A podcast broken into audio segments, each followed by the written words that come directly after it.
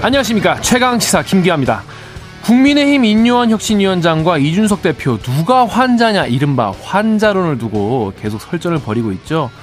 인 위원장이 이준석 전 대표를 껴안고 과연 이 신당론을 무산시킬 수 있을지 김병민 국민의힘 최고위원과 얘기 나눠보겠고요. 화요일은 정치 펀치 있는 날이죠. 정청래 민주당 최고위원과 답답한 정치 이슈 팍팍 때려보도록 하겠습니다.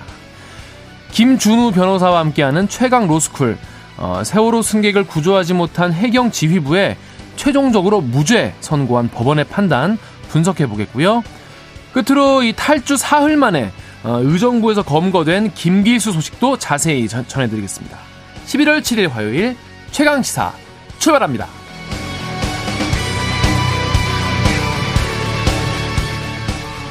최강 시사는 유튜브로도 실시간 방송하고 있습니다. 문자 참여는 짧은 문자 50원, 긴 문자 100원이 드는 샵 9730, 콩 어플은 무료입니다. KBS 일라디오 유튜브 채널에는 이 정치, 경제, 사회, 문화 등 다양한 명품 콘텐츠가 있으니까요. 구독과 좋아요, 댓글도 많이 부탁드리겠습니다.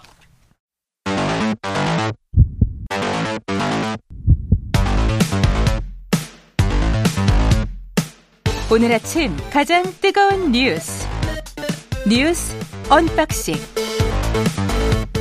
자, 뉴스 언박싱부터 시작합니다. 민동기 기자 그리고 김민하 평론가 나와 있습니다. 안녕하세요. 안녕하십니까. 안녕하십니까. 어제 주식 시장이 난리가 났죠.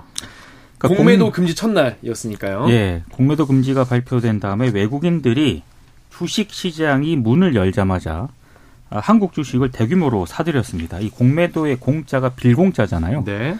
갖고 있지 않은 주식을 빌려다가 판 다음에 주가가 떨어지면 싼 값에 주식을 되서서 갚아서 차익을 남기는 투자 기법인데 네. 이게 주가가 떨어지면 이익이 나고요. 오르면 손해를 봅니다. 네. 그러니까 개인 투자자들은 이제 이게 불만이었고 이 공매도가 주가 하락을 부추긴다라고 불만을 토로를 해왔습니다. 또 어쨌든 우리 정부가 공매도 금지를 발표를 했기 때문에 외국인 투자자들은 순매수를 하려고 했고요. 이것 때문에 코스피 지수가 무려 5.66% 급등을 했습니다. 와. 어마어마한 그런 그 수치고요. 네. 코스닥도 7.34% 급등을 했거든요. 그러니까 어제는 코스닥 시장 같은 경우에는 워낙 과열이 되니까 오전 한때 주식 거래를 일시 중단시키는 사이드카가 발동이 되기도 했습니다. 이 외국인들의 주식 순매수는 외환 시장에도 영향을 줘, 줬습니다. 네. 외국인들이 달러를 원화로 바꿔서 주식 이 국내 주식을 사다 보니까 원화 가치가 또 급등을 한 거거든요. 그, 그랬겠네요. 그러니까 이게 여러 가지로 이제 영향을 미쳤는데 그럼 이 이런 효과가 계속할 것인가? 계속가면 좋죠. 아, 계속가면 굉장히 좋은데 일단 외신들하고 증시 전문가들은 좀 부정적인 평가를 내리고 있습니다. 뭐라고 합니까? 그러니까 외국인들의 공매도 주식 되사기가 한 1, 2주 정도밖에 안 될 것이다. 아, 그리고 만약에 외국인들의 공매도 되사기가 끝나는 그런 상황이 올 거 아니겠습니까? 이렇게 되면 한국 주식을 사려는 글로벌 수요가 이전보다 더 떨어질 수도 있다. 이런 우려를 하고 있고요. 특히 이제 짐 로저스 굉장히 좀 유명하신 분이죠. 네. 어, 로저스 홀딩스 회장인데 세계, 세계적인 투자자입니다. 한 언론 인터뷰에서 이런 얘기를 했습니다. 한국 정부의 공매도 금지 조치는 실수다, mistake라는 단어를 음. 썼고요. 이런 바보 같은 짓을 계속 하기 때문에 한국은 메이저 금융 국제 금융 중심지가 될 수 없다. 상당히 강도 높게 비판을 했고 블룸버그와 같은 이런 외신들도 왜 한국 정부가 이런 결정을 내렸을까? 내년 4월 총선을 앞두고 어, 개인 투자자들의 불만을 한국 정부가 선거를 앞두고 수용한 것으로 보인다라는 분석 기사를 싣고 있습니다. 근데 어찌됐든 가장 큰 문제는요, 어, 이, 이른바 MSCI 선진 지수 편입에 상당히 부정적으로 작용할 수도 있다라는 그런 전망이 나오고 있는데 우리나라 같은 경우는 2010년쯤부터 이 국제 금융 시장에서 선진국으로 인정받고 또 외국인들의 안정적인 투자를 받기 위해서 이 MSCI 선진국 지수 편입에 굉장히 공을 들여왔거든요. 네. 근데 공매도 이렇게 전면 일시적이긴 합니다만 금지를 하게 되면은 여기에 이제 상당히 좀 부정적인 어떤 영향을 미칠 가능성도 있고 오늘 언론들도 쭉 보니까 제가 중앙일보 사설이 좀 굉장히 좀 강도 높게 비판을 했던데요. 어찌됐든 공매도에는 주가에 거품이 생기는 걸 막고 그리고 주가 조작을 억제하는 순기능이 있는 거 아니겠습니까? 네. 이런 기능을 도외시하고 갑자기 이제 일시적으로 공매도를 금지하는 것은 이건 금융 포퓰리즘의 하나다라고 강도 높게 비판을 하고 있습니다. 그 어제 주식시장 주가가 올랐던 거는 어떻게 보면 당연한 거예요. 그러니까 공매도 물량을 외인들이 청산을 해야 되지 않습니까? 공매도를 전면 금지했기 때문에. 빚 갚아야 되니까. 그렇죠. 그러니까는 이 청산 과정에서 당연히 이제 주식을 다시 사들였고 그게 이른바 전문 용어로 short covering이라고 하는 게 있지 않습니까? 그래서 그 과정에서 이제 주가가 오른 것이고 실제로 이 주가가 올랐던 종목들을 살펴보면은 소위 말하는 공매도 투자자의 그동안의 집중력이었던 타깃이 됐던 2차 전지주 중심으로 올랐기 때문에 그렇죠. 그래서 단기적으로 이제 이러한 영향이다라고 보는 게 대부분의 언론의 분석입니다. 그래서 이게 공매도를 전면 금 중지시켰기 때문에 당연히 따라오는 이제 어떤 효과인 것이고 이러한 영향이 앞으로도 계속 될 것이냐는 당연히 이제 당연히 공매도 물량 청산하는 과정에서 일어나는 것이기 때문에 그건 아닐 거다라고 보는 게 맞고요. 다만 이제 소위 말하는 개미 투자자들은 여기서 이제 그런 얘기를 하는 거죠. 거봐라 공매도 세력이 이렇게 크고 어떤 그 넓은 어떤 그런 것을 잠식하고 있었던 것이다 막 이렇게 음. 얘기를 하는 건데 이제 그런 뭐 시각도 있을 수 있는 거지만 어쨌든 간에 지금 말씀해 주신 대로 공매도의 순기능 이런 걸 이제 어떤 전문가들은 얘기를 하는 거거든요. 그래서 이제 과연 이게 어떤 우리 경제에 어떤 영향을 미칠지는 지켜봐야 될것 같고 그다음에 어쨌든 이 코스피 지수에 영향을 미친 영향 중에 하나는 미국발 소식도 있어요, 사실. 그러니까는 지금 이제 미국에 이제 어 지금 미국에서 나온 얘기 중에 미국 노동부가 10월 비농업 부문 고용 증가가 예상치를 좀 밑도는 수치가 나왔다. 원래 17만 음. 명 예상했는데 15만 명 고용 증가가 나왔다라고 그렇죠. 공개를 했는데 이게 그러니까 인플레이션에 대해서 대응하는 과정에서 계속해서 우려가 됐던 게 고용률과 관련돼 가지고 계속해서 고용자 숫자가 계속 늘어, 늘어나는 그러한 것들이 식지 않으면은 이게 인플레이션을 뒷받침하는 어떤 하나의 지표로 해석이 돼서 계속 우리는 금리 인상을 해야 되겠다. 이런 태세로 가야 되는데 지난번에 FOMC에서 금리 인상은 우리가 좀 그동안 어쨌든 과도하게 긴축적이었던 부분도 있다라는 걸 어느 정도 인정을 한 데다가 이번에 이제 수치가 어쨌든 간에 좀 식는 분위기가 확인됐다라는 걸로 해석이 되면서 자금이 이제 좀 어느 정도 풀리고 있는 거 아니냐. 금리 인상 사이클이 완전히 이제 좀 이제 마무리 단계로 가고 어쩌면 어쩌면 금리 인하가 좀 길어질 것 같았는데 금리 인하가 오기까지는 좀 나름대로 긴 시간이 걸릴 것 같았는데 그게 좀 짧아지지 않을까라는 기대감도 섞여서 그게 이제 우리한테까지 영향 미친 거 아니냐 이런 것도 있거든요. 음. 다각적으로 봐야 될 것 같고 지금 이제 지적하는 게 지금 말씀하신 대로 모든 언론들이 이, 이 공매도 전면 중지한 거에 대해서는 긍정적으로 지금 생각하는, 긍정, 긍정적으로 지금 바라보는 우리나라 언론은 단 한 군데도 없습니다. 없더라고요. 음. 그렇죠. 그 왜 그러냐면은 일반적인 개미 투자자들이 막 인터넷에 쓰는 거는, 쓰는 내용을 보면은 이게 공매도 세력에게 다 언론이 포섭돼서 그런 거 아니냐 막 이런 말씀도 하지만 그렇다기보다는 아, 그런 말도 있어요. 그렇죠. 그럼 음. 그렇다기보다는 명분이 이제 명확하지 않기 때문이에요. 그러니까 어떤 분명한 어떤 이유가 있어야 되는데 그게 총선 앞두고 여당이 제기하는 어떤 이 개미 투자자들을 만족시키기 위한 그런 거 외에는 지금 딱히 명분이 없기 때문에 음. 그런 이유로는 안 되는 거 아니냐라는 거거든요. 그렇다고 하면은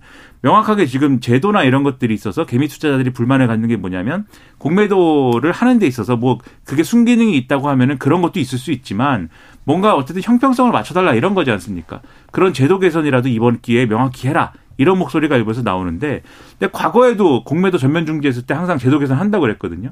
근데 지나고 나서 이제 재개했을 때 보면은 뭐 제도 개선은 일부 했다고는 얘기하지만 재개했을 때또 개미들은 항상 그런 얘기 합니다. 어, 이번에도 사실 공매도 음모론 같은 거 그런 것들이 의심된다. 공매도 세력의 음모가 의심된다. 주가가 왜 떨어졌을까 이런 얘기 맨날 하거든요. 네. 똑같이 또 나오는 얘기예요. 이번에는 안 그러겠느냐 그런 생각 드는 거거든요. 음. 그런 점에서는 상당히 아쉬운 부분이 있는 거죠. 문제는 이런 한국 정부의 금융당국의 조치가 사전에 전혀 예측을 못했다라고 하는 겁니다. 그렇죠. 일요일 오전까지도 이런 분위기는 감지가 안 됐거든요. 그래서 오늘 조선일보 같은 경우를 보면은 어제 뭐 외국의 이제 투자자들 이게 이 기관 투자자들이나 이 투자자들이 도대체 한국 정부에 무슨 일이 있는 거냐. 뭐 이런 전화가 빗발쳤다라고 해요. 그러니까 문제는 뭐냐면은 지금 공매도 금지를 하는 나라가 한국하고 트리케밖에 없잖아요. 네. 지금 상황에서. 네. 근데 이것도 조금 우리가 글로벌 기준에 맞는 거냐라는 어떤 그런 생각을 해봐야 되는 문제지만 결국에는 외국인 투자자들이 한국 증시에 대해서 이렇게 왔다 갔다 해버리면 더 이상 신뢰를 하지 않는다라고 하는 거죠. 그럼 만약에 지금 빠져나가면 나중에 우리 공매도 그렇죠. 금지 이제 원위치 갈게요 이렇게 만약에 했을 때 네. 그 빠져나갔던 외국인 투자자들이 과연 한국에 다시 투자를 할 것이냐 이거는 전혀 다른 문제입니다. 그러니까 이게 가장 두려운 거죠 지금. 그렇습니다. 저희 저희도 뭐 공매도 세력에게 뭐 장악당해가지고 이런 말씀 드리는 게 아니라 주식 주식 이 없어요. 네. 그러니까 진짜예요, 여러분 믿어주시기 바라겠고요. 투자할 돈이 없습니다. 아, 저 네. 주식이 없어요. 네. 네. 장기적으로 우리 금융시장에 좀 부정적인 영향이 좀 적었으면 하는 바람이 있습니다. 돈이 없습니다. 자, 다음으로 김포 편입 얘기 좀 해볼게요. 여당 소속 지자체장들도 이거 메가서울 이거 안 되는 거 아니냐 반발하면서 되게 여당 지도부가 좀 곤혹스럽다는 얘기 뉴스. 그러니까 유정복 인천시장이 어제 기자회견을 열었거든요. 네. 상당히 강한 어조로 비판을 했습니다. 네. 김포의 서울 편입은 일단 제대로 검토도 안 됐다. 네. 국민적 공감대도 없, 없었다. 네. 선거를 앞두고 내세운 정치공학의 포퓰리즘이다. 음. 아, 강도 높게 비판을 했고요. 어, 그리고 지방자치법상 주민과 서울시 의회 경기도에 동의를 얻어야 하는데 이거 이행하지도 않았다 이렇게 지적을 했습니다. 그리고 국민의힘이 특별법을 만든다 하더라도 단독으로 관철할 수 없다. 이래 그래서 실현 불가능한 이야기로 김포 시민들에게 기대감을 줬다가 혼란과 실망만 초래를 할 것이다라고 강하게 비판을 했습니다. 여기에 대해서 이제 김동연 경기도지사가 네. 호응을 했습니다. 선거와 관- 상관없이 자신의 소신을 얘기하는 것으로 같은 생각이다라고 이제 얘기를 했는데요. 그럼 유정복 인천시장만 지금 이렇게 비판을 하느냐? 김태웅 충남지사도 수도권 행정구역 정비보다는 지방 메가시티를 육성하는 게 우선 돼야 한다라고 지금 주장을 했고, 어, 특히 서울 확장은 대국민 사기극이다라고 또 강하게 비판을 했습니다. 사실 두 이렇게 자치단체장 외에도요, 홍준표 대구시장하고요, 서병수 의원이 있지 않습니까? 부산시장 출신이거든요. 아, 두 정치인들도 상당히 강한 어조로 비판을 하고 있습니다. 그러니까 사실 이 문제가 어, 지금 여야 구도로 이렇게 진행되는 문제는 아닌 것 같고요. 또 여, 여당 출신의 어떤 지자체장들이 있지 않겠습니까? 그리고 특히 수도권에 그분들 입장에서 보면은 형, 형평성 문제라든가 어, 이런 문제 등이 상당히 좀 불만을 가질 수밖에 없고 특히 인천시 같은 경우에는 어, 쓰레기 이 매립지 문제 때문에 굉장히 민감할 수밖에 없는 상황이거든요. 그러니까 이해관계가 지금 서로 다르기 때문에 여권 내에서도 상당히 좀 반발이 나오고 있습니다. 유정복 인천시장의 경우에는 이분이 기- 김포하고 상당한 인연이 있는 분입니다. 그래서 1994년에 관선 시절에 김포 군수로 임명된 적이 있고 그때 36살, 만 36살이었기 때문에 전국 최연소 군수였고 98년부터 2002년에 김포 시장을 한 적이 있고 2004년부터 삼선을 김포에서 국회의원을 했어요. 그러니까 김포에 대해서 모르는 분이 아니고 그렇네요. 그렇죠. 김포에 대해서 상당히 잘 아는 분임에도 불구하고 이렇게 얘기를 하는 겁니다. 근데 이제 물론 이제 인천하고 김포하고 이제 겹치는 어떤 사업 부분이나 이런 것들이 있기 때문에 그러한 것들이 김포가 서울이 됐을 경우에 또 뺏길 우려가 있어가지고 또 이렇게 얘기하는 부분도 있겠죠. 근데 말씀드리고 싶은 게 뭐냐면은 이러한 식으로 이제 다른 지역의 다른 광역 지자체들의 경우에도 마찬가지로 서울을 키운다고 했을 서울을 키운다라고 했을 때는 다들 반발할 수밖에 없는 어떤 이해관계들이 다 있다는 거예요. 그러니까 사실은 메가 서울이다라고 했을 때 김포를 예를 들면 서울에 편입한 다에 그치지 않고 뭐 부천, 구리, 광명, 의정부 막 이렇게 확장을 했을 때 당연히 다른 광역 자 광역 지자체들에서 국민의힘이 소속돼 있는 지자체장들도 다 반발할 수밖에 없는 이슈가 될 수밖에 없는 거고. 그러면 총선이라는 걸 수도권에서만 치르는 것도 아닌데 거기서 뭐 총선이 잘 될 수 있을 수 잘 되지 않을 수도 있는 거 아니겠습니까? 어떤 영향이 있을, 있을 수 있는 게 뭐 있을, 있을 지 모르는 건데. 그러니까 좀 꼬이는 부분이 있는 거고. 그래서 이제 메가 서울이라고 더 이상 안 하는 것 같아요 이름을. 그렇죠. 그래서 메가시티인가 좀 그랬는데 메가시티라고 하루 정도 얘기하는 것 같다가 이름이 지금 또 좀 바뀌었습니다. 계속 네. 바뀌고 있습니다. 뉴시티로 바뀌었어요. 뉴시티. 뉴시티라고 지금 얘기하는 것 같습니다. 뉴시티는 뭘까? 그 과거에 이제 여기서도 지난주에 말씀드렸는데 뉴타운 선거라고 있었어요. 맞아요. 이명박 정권 때 뉴타운 선거인데 그게 이제 서울 시내 여러 군데 개발, 재개발이라든가 이 재, 이 재개발이라든가 재건축 이런 거를 막 허용해 줘 가지고 집값을 오르게 해야겠다라는데 방점이 찍힌 선거를 해서 우리가 재미를 봤다라고 여권 관계자, 관계자가 얘기를 하면서 이번에 이 문제를 그러한 방식으로 한번 풀어보겠다. 그러한 어떤 것들을 가지고 이 수도권 이 집, 이 집을 가지고 있는 분들의 어떤 needs를 충족시키는 그러한 전략을 한번 짜가지고 선거를 치러보겠다라는 얘기다. 라고 설명을 하더라라는 얘기가 언론에 났다라고 설명을 해드린 적이 있잖아요. 네. 뉴타운, 뉴시티, 어감이 비슷하지 않습니까? 그러니까 이게 느낌이네요. 그렇죠. 지금 그러면은 그런 그런 이제 어 작명이다라고 한다면 느낌이 음. 좀 평론가니까 평론가가 볼 때 그 느낌은 서울을 키운다라든지 서울이 커져야 된다라든지 뭐 이런 거라기보다는 개발을 하고 싶다 그 동네에 그게 이제 뭐 부천이 됐든 구리가 됐든 김포가 됐든 하남이 됐든 뭔가 그 지역에 개발할 것이다라는 어떤 그러한 슬로건을 내걸고 그 지역에서 선거를 하는 것이 핵심인 것 같은 그러한 느낌으로 지금 변화되고 있는 국면이란 말이죠. 그런 것들을 보여주는 게 바로 이런 광역지자체장들의 어떤 반발과 그것에 대응하는 어떤 모습 아니냐. 그래서 지금 뉴시티가 어떻게 되고 있냐면은 이제는 서울만 키우는 게 아닙니다. 광주와 부산을 같이 키우는 3대 권역을 같이 키우는 그러한 어떤 이 프로젝트로 지금 또 변화하고 있어요.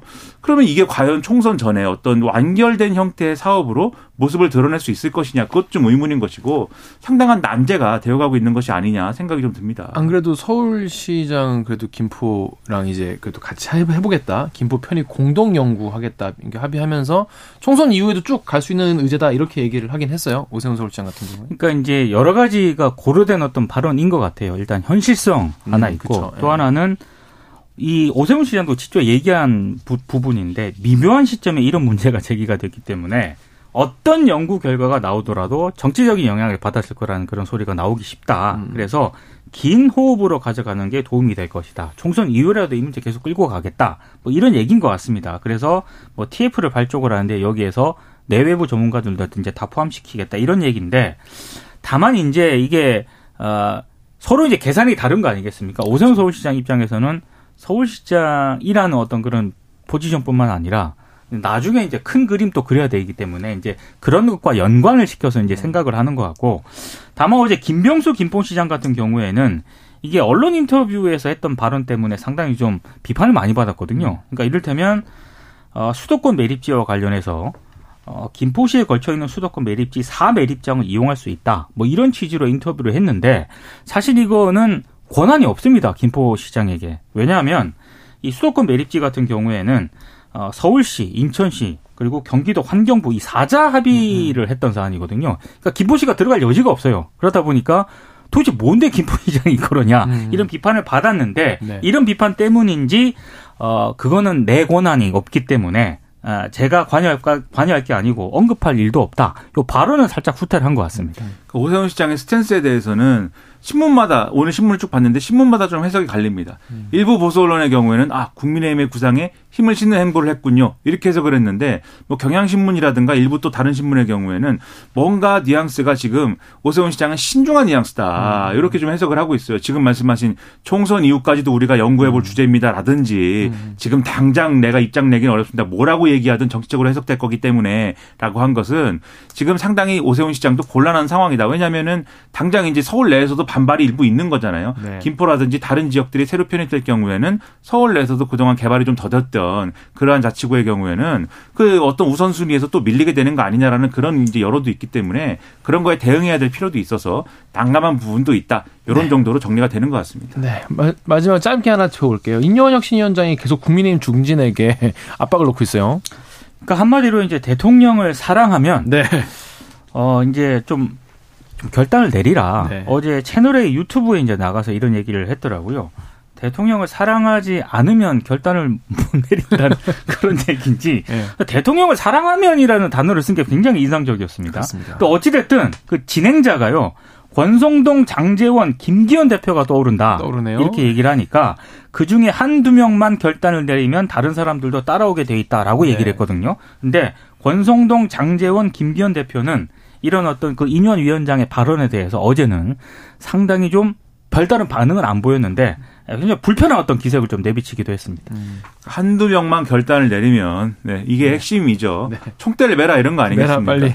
총대를 매면 근데 따라온다라는 보장은 사실 없는 겁니다. 그렇죠. 그 네. 인요한 위원장이 따라오게 돼 있다라고 전망한 것이지 맞아요. 따라와야 한다라고 얘기한 것도 아니지 않습니까? 네, 네. 그 사실 그러면 이제 포커스가 좁혀진 것이죠. 이분들의 이분들 중에 한 명이 결단하면 되는 문제처럼. 네. 근데 그것을 결단하기는 이분 둘, 두 분 다 쉬운 문제는 지금 아닌 그렇죠. 상황이기 때문에 그렇죠. 이게 결국은 이제 대통령을 사랑하지 않는 결론으로 이제 갈 가능성도 이제 커서 상당한 갈등이 예상이 됩니다. 변수는 대통령에 대한 사랑인 것 네. 같습니다. 근데 이제 사랑- 계속 말씀드리지만 이게 혁신의 어떤 핵심이냐가 아니기 때문에 네. 저는 계속 이제 인유한 혁신위원장이 이 문제를 계속 끌고 가는 거에 대해서 상당한 의문이 있는데 어쨌든 대통령 사랑의 문제로 이게 비화되는 거에 대해서는 상당한 좀 유감이 있다라는 생각입니다. 네, 그렇습니다. 자, 민주당도 이제 총선기획단 본격적으로 출범했으니까요. 앞으로 관련 소식도 전해드리도록 하겠습니다. 4127님이 안녕하세요. 최강 시사를 매일 차에서 잘 듣고 있는 고등학교 사회 교사입니다. 인터넷으로 보면 보면은 편식할 수 있는 뉴스를 골고루 깊이 있게 들려주셔서 출근길에 잘 듣고 있습니다. 화이팅! 이라고 해주셨습니다. 감사합니다. 자, 뉴스 언박싱 민동기 기자 그리고 김민하 평론가였습니다. KBS 1라디오 최강 시사 듣고 계신 지금 시각은 7시 40분입니다.